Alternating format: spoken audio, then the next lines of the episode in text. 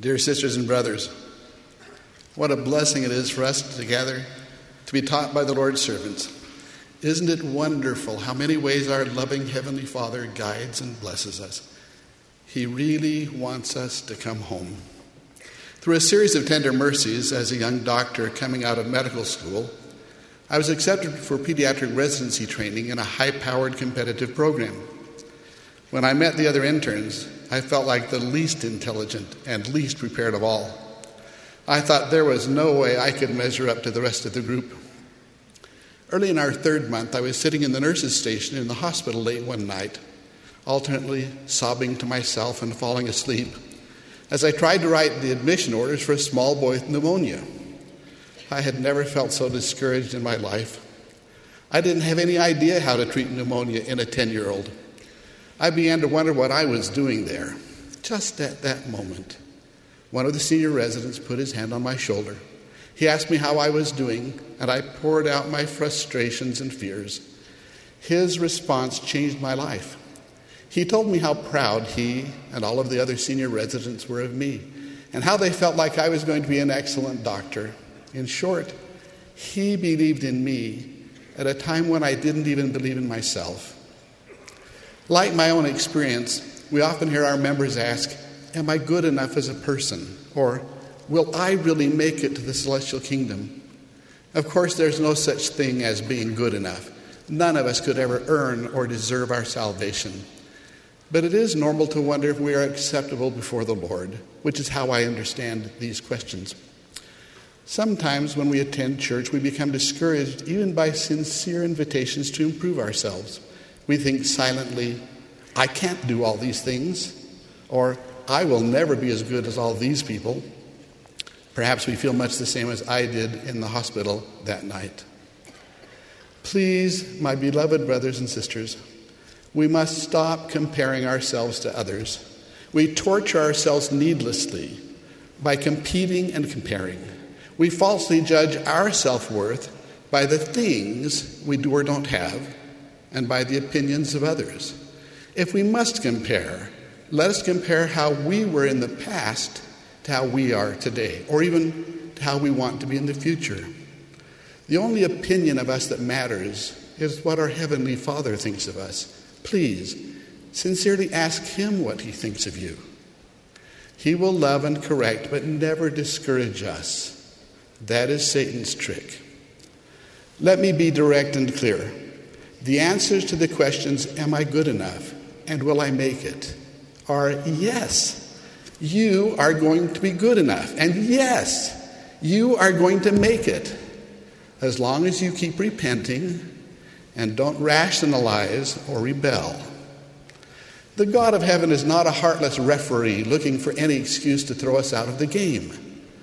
He is our perfectly loving Father who yearns more than anything else to have all of his children come back home and live with him as families forever.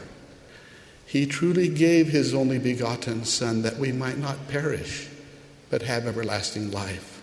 Please believe and please take hope and comfort from this eternal truth. Our Heavenly Father intends for us to make it. That is His work and His glory. I love the way that President Gordon B. Hinckley used to teach this principle. I heard him say on several occasions, Brothers and sisters, all the Lord expects of us is to try, but you have to really try.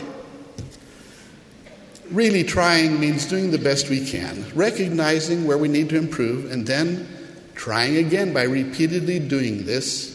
We come closer and closer to the Lord. We feel His Spirit more and more and we receive more of His grace or help. I sometimes think we don't recognize how very much the Lord wants to help us. I love the words of Elder David A. Bednar, who said, Most of us clearly understand that the atonement is for sinners. I'm not so sure, however, that we know and understand that the atonement is also for saints.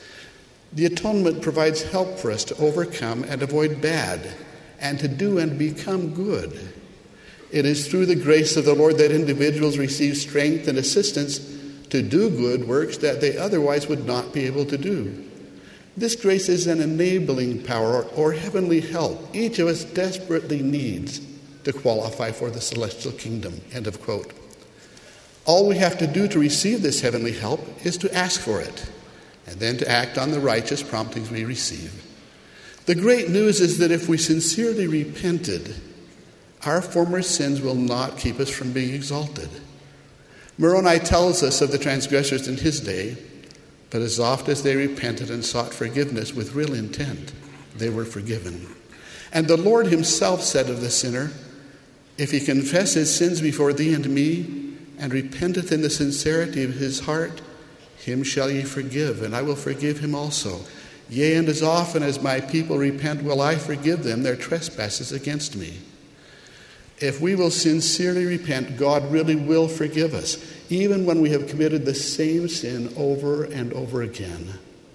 As Elder Jeffrey R. Holland said, however many chances you think you have missed, however many mistakes you feel you have made, I testify that you have not traveled beyond the reach of divine love. It is not possible for you to sink lower than the infinite light of Christ's atonement shines. End of quote. This does not mean in any way that sin is okay. Sin always has consequences.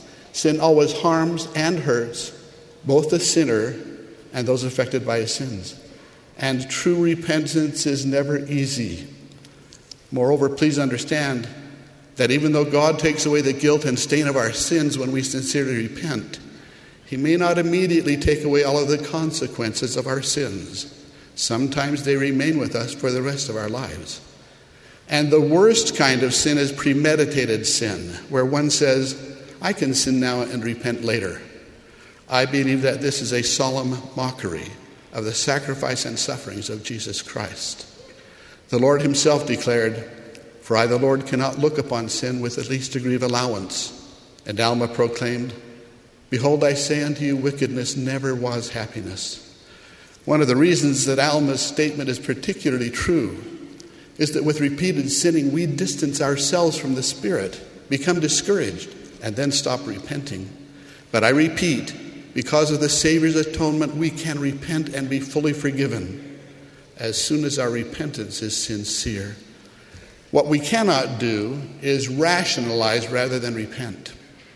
It will not work to justify ourselves in our sins by saying, God knows it's just too hard for me, so He accepts me like I am.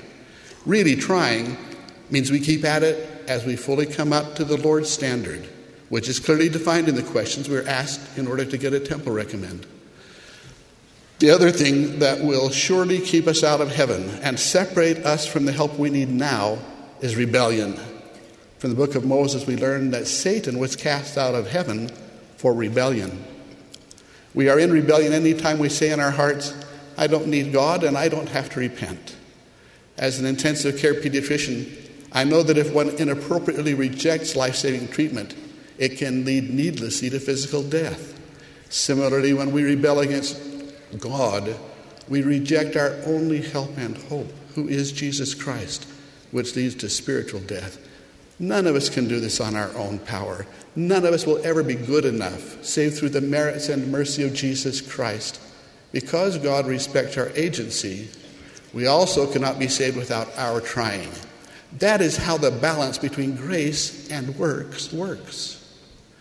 We can have hope in Christ because He wants to help and change us. In fact, He is already helping you. Just pause and reflect and recognize His help in your life. I witness to you that if you will really try and will not rationalize or rebel, repenting often and pleading for the grace or help of Christ, you positively are going to be good enough that is acceptable before the Lord you are going to make it to the celestial kingdom, being perfect in Christ. And you are going to receive the blessings and glory and joy that God desires for each of his precious children, including specifically you and me. I testify that God lives and wants us to come home. I testify that Jesus lives. In the holy name of Jesus Christ, amen.